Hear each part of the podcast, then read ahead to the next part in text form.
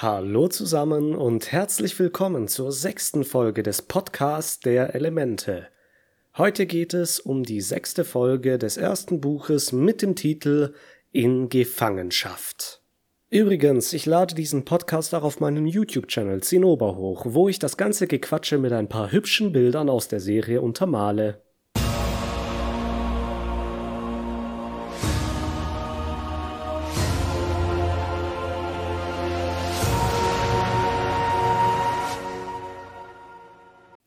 Zu Beginn der Folge brechen Katara und Ahn ihr Lager ab. Sie sind in einem schönen Wald und Zocker kommt mit einem Beutel Essen zurück, das er gerade gesammelt hat. Unglücklicherweise hat er nur einige Nüsse und Steine, die er für Nüsse gehalten hat, mitgebracht. Das ist leider nur ein mageres Frühstück.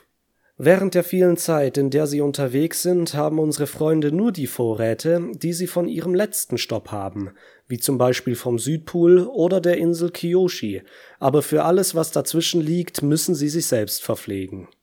Und das heißt, da sie nicht jagen, Nahrung sammeln. Leider scheint es in diesem Wald nicht sehr viel zu geben, weshalb die Begeisterung sich sehr in Grenzen hält. Auch Momo scheint mit dem Frühstück nicht zufrieden zu sein und lässt den Stein auf die Erde fallen, was ein bodenerschütterndes Geräusch verursacht. Passt nicht ganz zu diesem Kiesel, und die drei anderen wundern sich, woher es kam. Sofort donnert es nochmal, und sie rennen auf das Geräusch zu, obwohl Socker noch meint, dass sie eigentlich vor dem lauten Bumm wegrennen sollten. Hm, er hat vielleicht nicht ganz unrecht.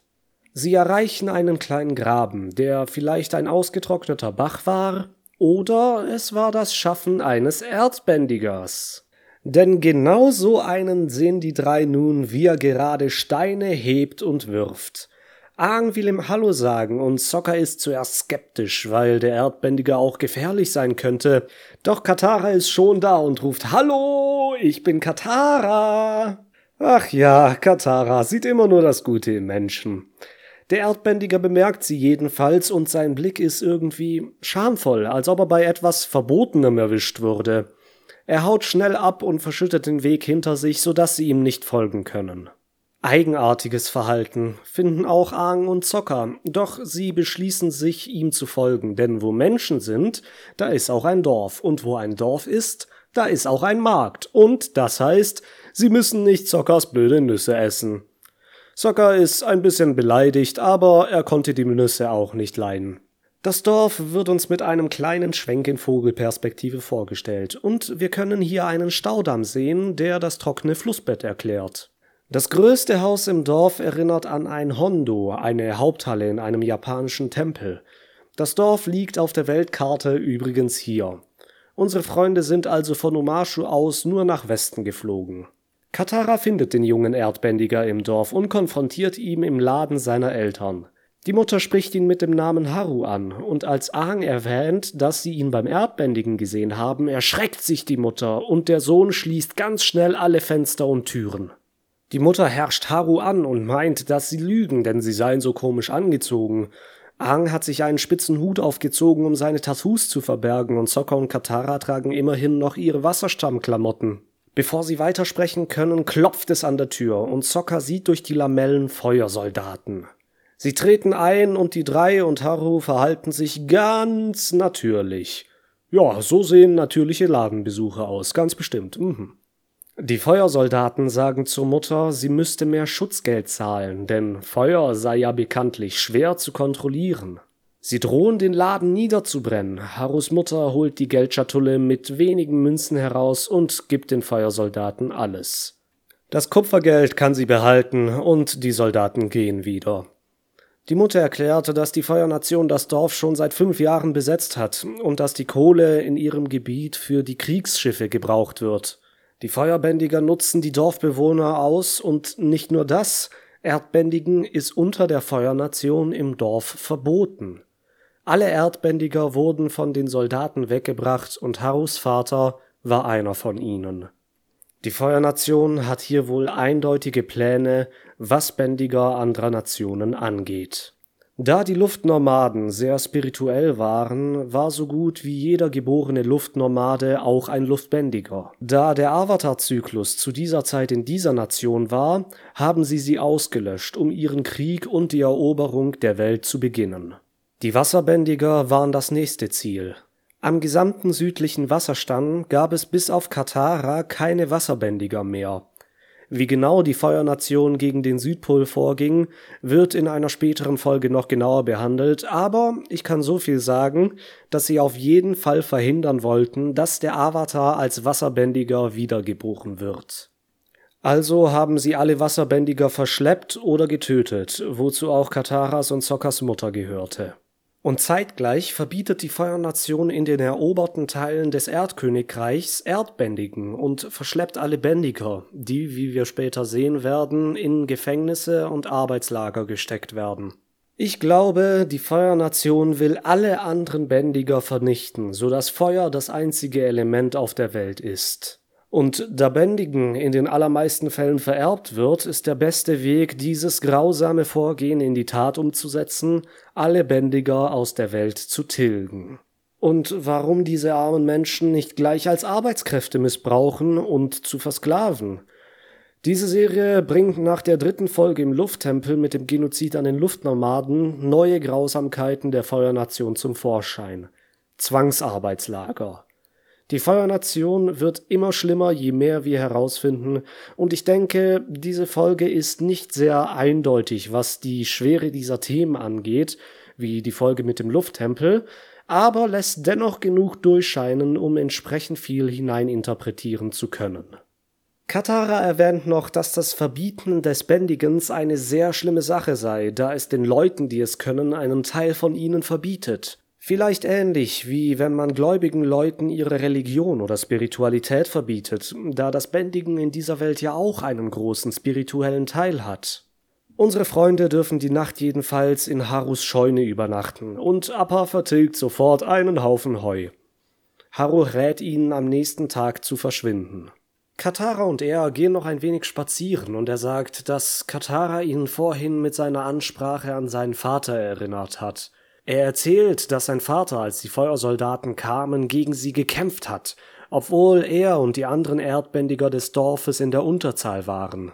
Doch die Feuernation hat die Erdbändiger schlussendlich zusammengetrieben und verschleppt. Aus Angst weggebracht zu werden, verheimlicht Haru seine Kräfte, obwohl er seinem Vater sich beim Erdbändigen am nächsten fühlt, da er ihm alles beigebracht hat. Katara fühlt sehr mit ihm, da ihre Eltern auch nicht um sie sind. Sie zeigt ihm die Kette, die sie immer trägt, und sagt, dass ihre Mutter sie ihr gab, bevor sie bei einem Überfall der Feuernation getötet wurde. Die Kette ist ein blaues Band mit einem schimmernden, flachen, runden Stein, der das Zeichen des Wasserstamms trägt. Jedoch reichen diese Übrigbleibsel und Erinnerungen nicht, um den Schmerz zu lindern. Die beiden gehen noch ein wenig spazieren und kommen bei einer Kohlemine vorbei, die soeben einstürzt, die Erde hat einen alten Mann verschüttet und sie rennen, um ihm zu helfen, doch die Erdmassen sind zu schwer, als ob sie ihn rausziehen können. Katara überredet Haru nun, die Erde zu bändigen, und er kann den Mann retten. Vor dem Schlafengehen spricht Katara noch mit Aang und Sokka und erzählt von der Aktion von vorhin. Aang denkt, Katara habe ihn inspiriert, doch Sokka will schlafen, weil sie morgen so bald wie möglich verschwinden müssen, ohne von den Feuerbändigern entdeckt zu werden. Doch die Feuersoldaten sind inzwischen schon auf dem Weg. Der gleiche Mann, der zuvor das Schutzgeld eingesammelt hat, klopft an die Tür und Harro kommt heraus.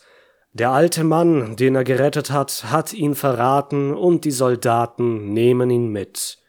Ach Mensch, Großväterchen, sowas ist doch scheiße.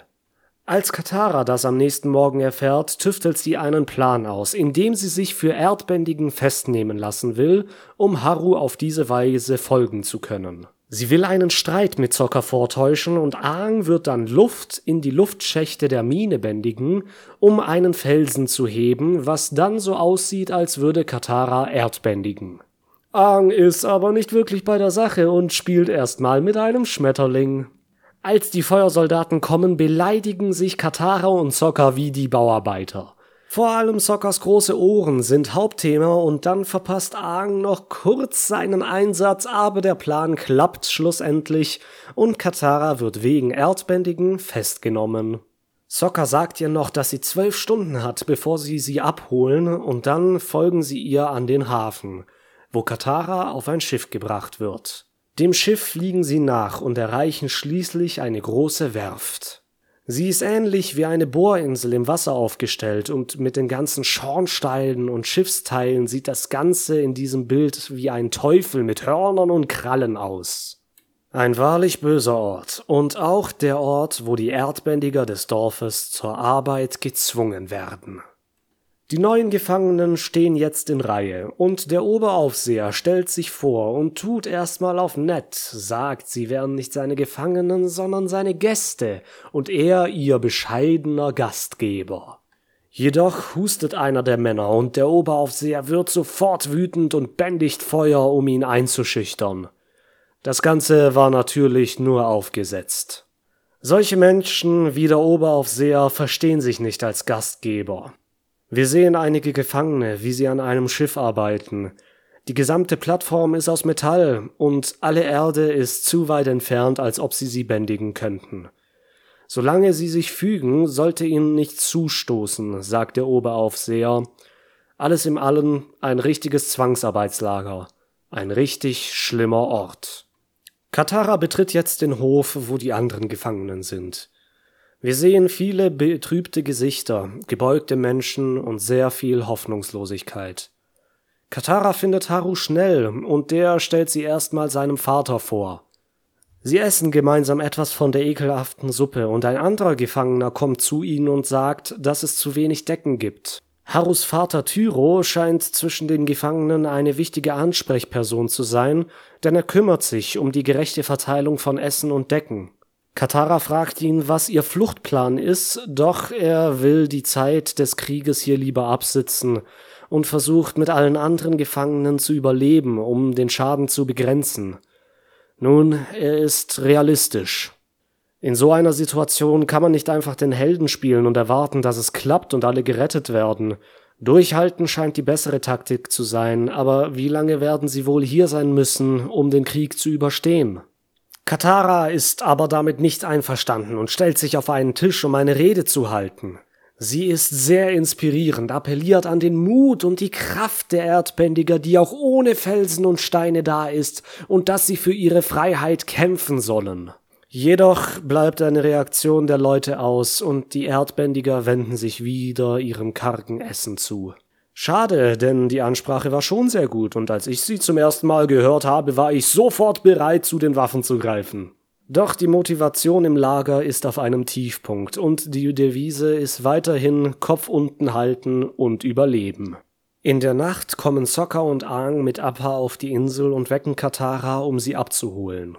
Doch sie will nicht mitkommen, denn diese Leute brauchen ihre Hilfe und sie will nicht weg, bis sie ihnen hier rausgeholfen hat.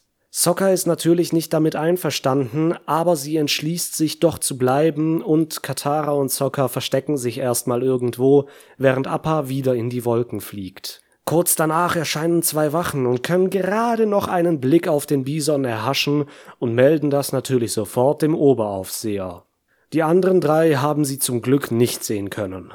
Sie sagen dem Oberaufseher, sie hätten ein fliegendes Bison mit leerem Sattel gesehen. Der andere meint, es wäre ein Büffel und ob der Unterschied wichtig sei. Nun, was ist denn genau der Unterschied zwischen Büffel und Bison? Lass mal sehen. Aha, ein Bison ist eine bestimmte Art von Büffel, nämlich der amerikanische Bison. Büffel selbst beschreibt einen ganzen Haufen Rinderarten. Also ist es so ähnlich wie der Unterschied zwischen Hund und Dogge zum Beispiel. Aber zurück zu diesem Büffel von einem Oberaufseher. Der ist nämlich so erzürnt, dass er einen der Wachen einfach über Bord wirft. Der andere soll jetzt den Captain wecken, aber diesen hat er gerade ins Wasser geschmissen. Ein wenig Galgenhumor hat noch nie jemandem geschadet. Dem Oberaufseher gefällt die Sache nicht und die gesamte Plattform soll durchsucht werden. Inzwischen hacken Sokka Ahn und Katara erneut einen Plan aus. Katara denkt, dass sie den Erdbändigern ihren Willen zurückgeben könnte, wenn sie etwas zum Bändigen hätten, und Ahn sagt dann, dass sie im Inneren der Werft Kohle verbrennen müssen, nachdem er die rauchenden Schornsteine bemerkt hat. Kohle müsste man bändigen können, was jetzt aber blöd gewesen wäre, wenn sie Holzkohle verbrennt hätten. Aber wir haben ja die Minen im Dorf gesehen, also ist das hier bestimmt Steinkohle. Gut für sie, denn sie wollen die Kohle auf die Plattform befördern, indem sie einen ähnlichen Trick wie im Dorf anwenden. Aang schließt im Inneren der Anlage alle Lüftungsschächte und soll die Kohle dann durch Luftbändigen nach oben befördern. Ziemlich guter Plan, aber ich nehme doch mal an, dass es dort in diesem Silo und den Kesseln verdammt heiß sein muss. Wie kann man da einfach so durchschlüpfen? Gut, Aang hat ja schon am Südpol nicht gefroren und mit der Hitze ist es wohl eine ähnliche Angelegenheit. Sokka und Katara warten am anderen Ende des Schachts und werden gerade schon umzingelt und schon kommt ein Haufen Kohle hoch und hinter ihr folgen Aang und Momo. Wie Momo jetzt die Hitze ausgehalten hat, kann ich auch nicht sagen. Katara appelliert jetzt nochmal an die Erdbändiger, dass jetzt ihre Chance da ist, sich zu befreien. Doch niemand traut sich etwas zu unternehmen. Der Oberaufseher sagt nun, sie habe versagt, da der Wille dieser Menschen schon seit langer Zeit gebrochen wurde. Das kann ich sehr gut nachvollziehen, denn nach so langer Zeit in Kriegsgefangenschaft im Arbeitslager hat sicherlich nicht nur die psychische, sondern auch die körperliche Verfassung sehr gelitten. Doch einer ist noch nicht so lange hier. Haru wirft den ersten Stein auf den Oberaufseher und der schießt direkt mit Feuer auf ihn. Und sein Vater, der noch zuvor sagte, Katara soll es lassen, beschützt nun seinen Sohn. Man sieht richtig, wie er mit dem Erdbändigen seine Kraft zurückbekommt und alle anderen sind dadurch ermutigt und kämpfen nun gegen die Feuerbändiger. Die Gefangenen haben sicherlich auch Glück gehabt, dass momentan die Werft von vielen Nichtbändigern bewacht wurde, die gegen die Erdbändiger fast machtlos sind. Die paar Feuerbändiger, darunter auch der Oberaufseher, werden von Aang durch einen Luftschlauch mit Kohle beschossen, und so ein heftiger Steinschlag bringt sicherlich jeden Menschen ins Wanken. Haru und sein Vater komprimieren Kohle zu einem großen Brocken und durchschlagen damit das Tor, durch das alle Gefangenen flüchten können. Die Erschütterung lässt die Torwachen von den Schutzwellen fallen und macht den Weg zu den Booten frei. Der Oberaufseher und seine Leibgarde werden mit der Kohle, die noch übrig ist, von der Plattform gebändigt und ins Wasser geworfen. Er sagt gerade noch, dass er nicht schwimmen kann, aber Tyro ist das egal, denn Feiglinge treiben oben. Ach, na ja, der ist sicherlich ertrunken, aber wenn man von so einem Mann so lange unterdrückt worden ist, ist das noch ein sehr gewaltfreies Ende. Er hätte ja auch mit glühenden Kohlen durchlöchert werden können oder zerquetscht oder naja, es gibt äh, viele Möglichkeiten, sich zu rächen und keine davon ist fürs Kinderfernsehen geeignet. Deshalb merken wir uns mal an dieser Stelle auch in Zukunft für die Serie, der Tod bzw. das Todwerden, also das Sterben, wird in Avatar ziemlich gut umfahren und ist nie wirklich on-screen zu sehen. Das härteste, was wir jetzt dahingehend hatten, waren die Skelette im Lufttempel in der dritten Folge. Und jetzt fällt hier einfach ein Mann, der nicht schwimmen kann, ins Wasser und verschwindet vom Bildschirm. Wir haben nie wieder etwas über ihn gehört. Also an sich eigentlich eine recht kinderfreundliche Methode, den Tod darzustellen. Die Gefangenen sind jetzt auf den Booten und fahren zurück in ihre Heimat. Tyro bedankt sich bei Katara, dass sie ihm geholfen hat, seinen Mut wiederzufinden und schreit nun zu den anderen Erdbändigern, dass sie sich alle Dörfer wieder zurückholen werden, die die Feuernation erobert hat. Haru fragt Katara, ob sie nicht dabei mitmachen wollen, aber sie haben die Aufgabe, Aang zum Nordpol zu bringen. Er bedankt sich nochmal, dass sie ihm seinen Vater zurückgebracht hat und er wünschte, er könnte dasselbe mit ihrer Mutter tun. Katara wird traurig und möchte an die Kette an ihrem Hals fassen, doch die Kette ist weg. Sie hat sie beim Aufstand in der Werft verloren. Und wir machen einen schnellen Schnitt zurück dorthin, wo die Kette auf dem Boden liegt. Und dann hebt sie jemand auf. Die Kamera fährt an seinem Körper hoch und es ist Suko. Oh, und jetzt kommt noch mal eine unheilverheißende Musik, die die Spannung richtig steigen lässt.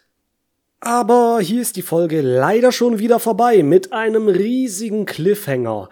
Mensch, das ist ja umso mehr ein Grund, das nächste Mal wieder einzuschalten, nicht wahr? Jedenfalls bedanke ich mich vielmals fürs Zuhören und ich hoffe, ihr schaltet wie gesagt auch das nächste Mal ein bei der nächsten Folge zum Podcast der Elemente. Vielen Dank, bis denne.